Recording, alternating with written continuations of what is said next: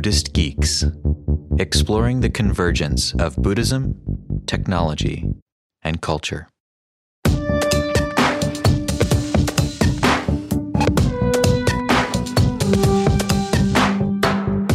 What happens when you combine a thousands year old contemplative tradition with exponentially changing technology and an increasingly global and interconnected world? Since 2007, Buddhist Geeks has been striving to come up with answers to this question, and we've only just begun. Over the years, we've recorded hundreds of talks and conversations on the development of Buddhism in the 21st century.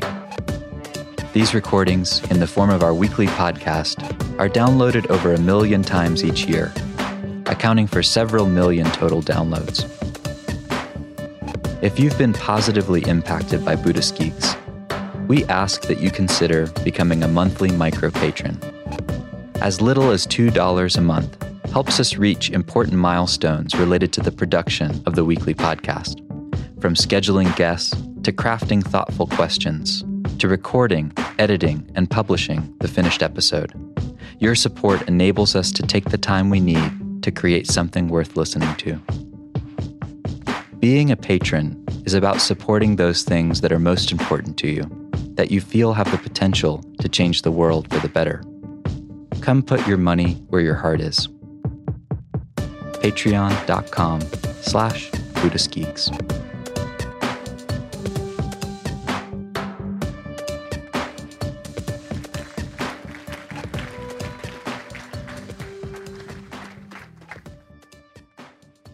Yo.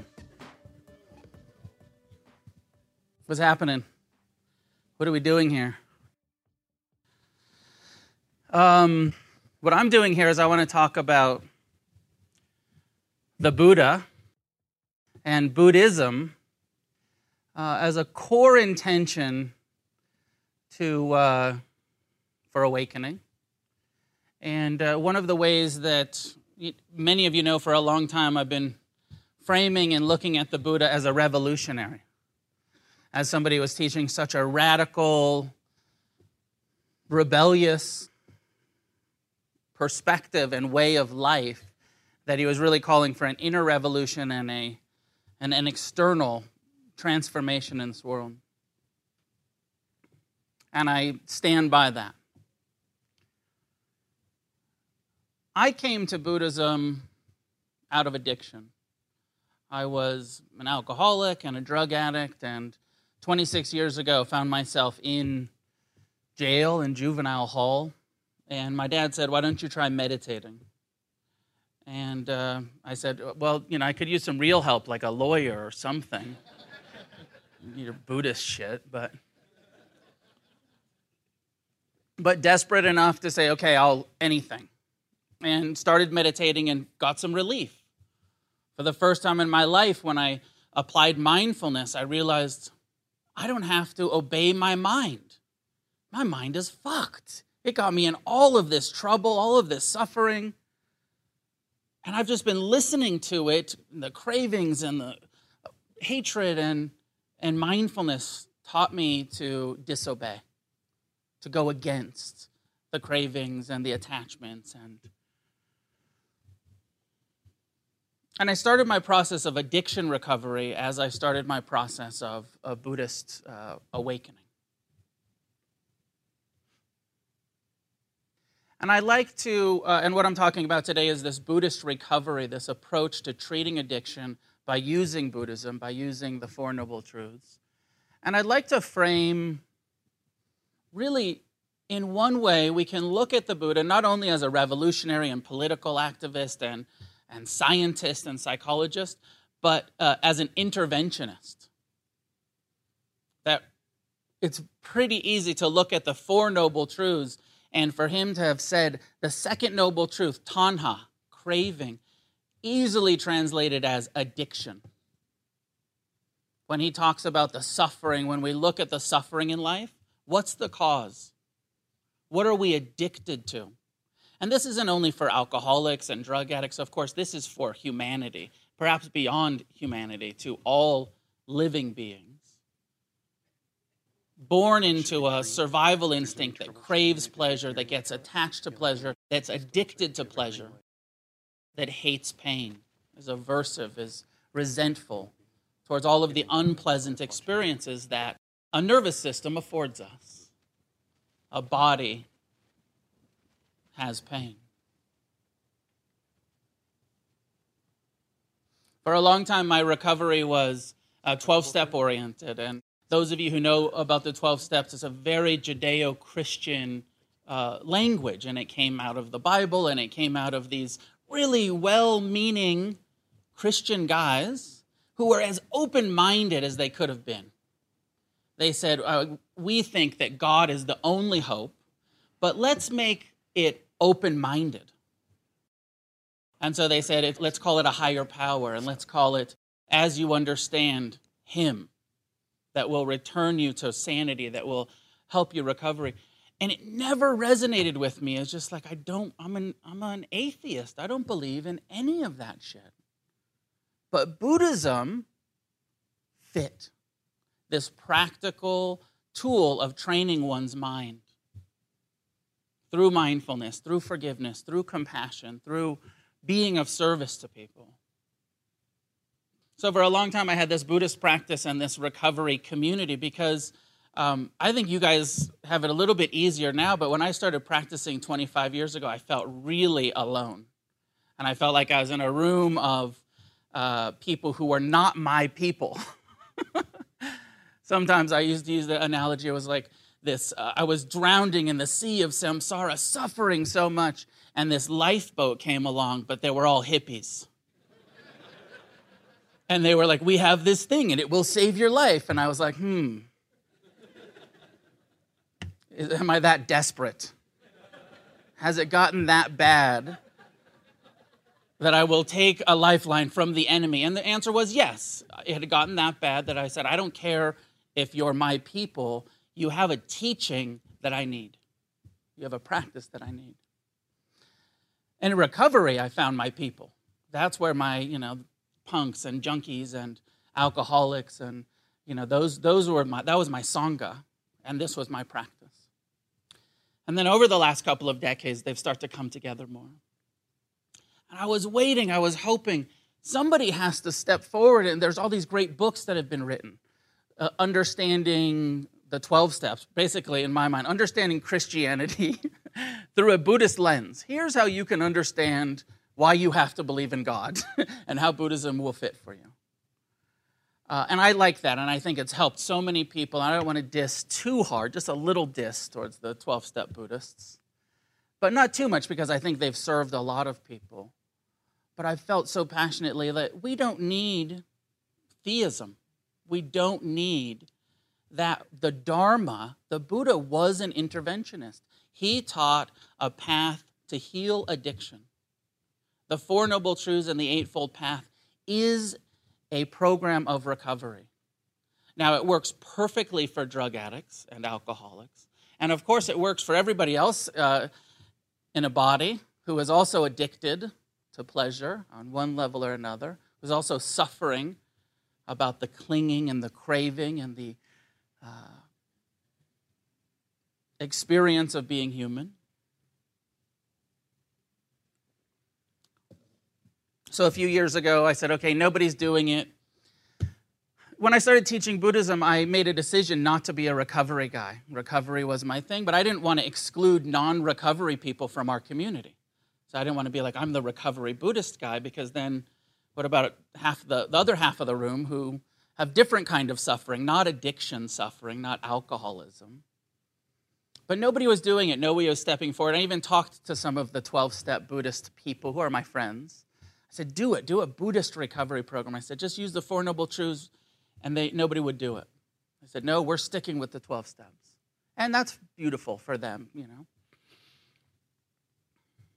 So I did it. I stepped forward and I said, okay, I'll do it it's obvious to me that the Four Noble Truths, the Eightfold Path, are what I've been applying to my own life for my recovery for the last 26 years.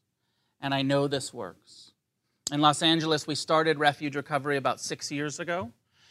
and having meetings uh, every week and a couple times a week. Now there's, um, I think, six or seven refuge meetings a week in Los Angeles where people come in and we talk about Buddhism, we meditate together, and we have uh, an inventory process and a mentorship uh, experience, and, um, and we support each other in addiction recovery. And what we're finding in refuge is that we're getting people that are in recovery for 20 years. One of the steps, the 12 steps, says um, to meditate, but then they never really tell you how to meditate. And their meditation is very theistic. It says, meditate, but only for knowledge of God's will for you.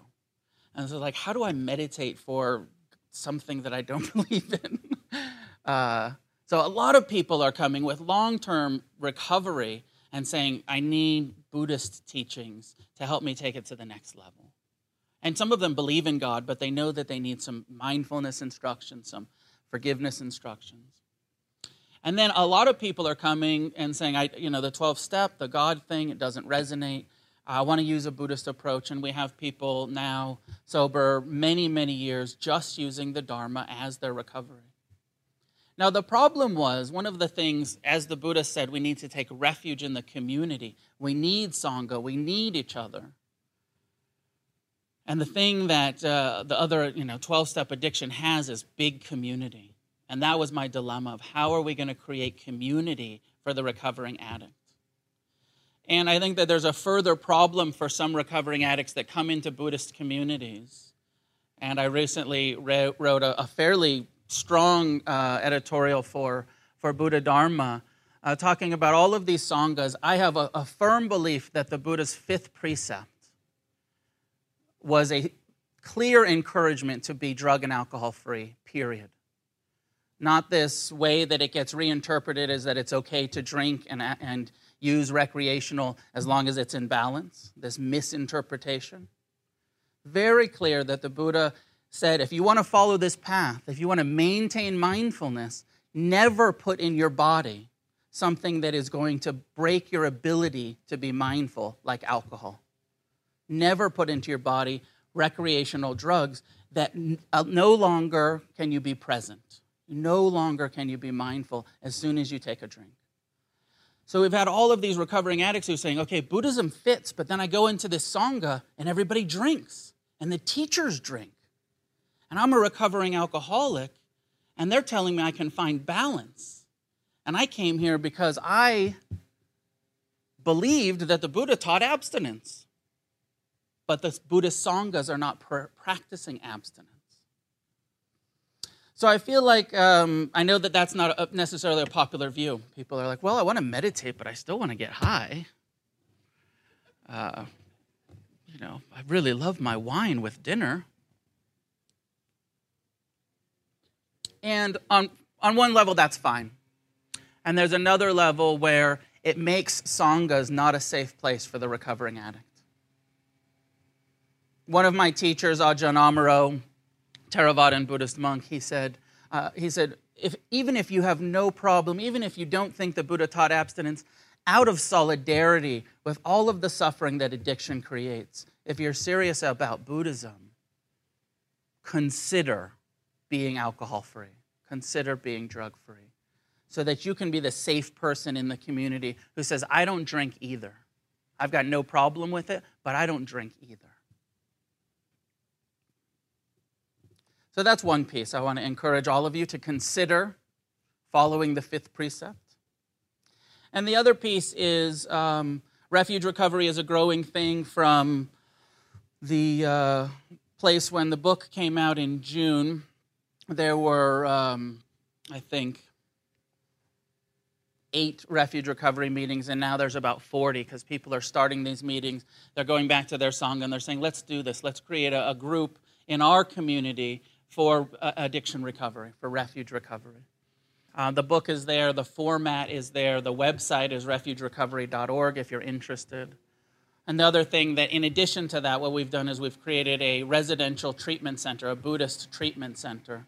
So if you or any of your friends, community members are suffering from addiction and need actually some intensive inpatient help, it's something that I've started and I'm running in Los Angeles. And I think my time is up. And uh, thank you for listening. And uh, good luck with your recovery.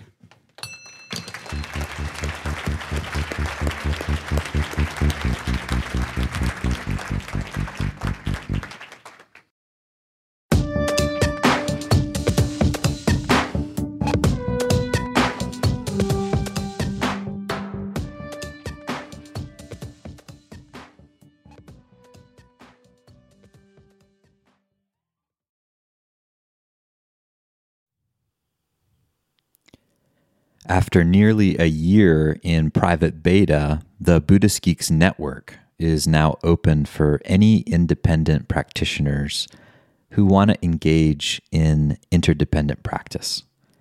You can find out more about the Buddhist Geeks Network by visiting BuddhistGeeks.network. And if you'd like to join the community and join us in regular social meditation practice or other events that we host there in the network, all freely offered, you're very welcome to do so, again, by visiting BuddhistGeeks.network. Love to see you there.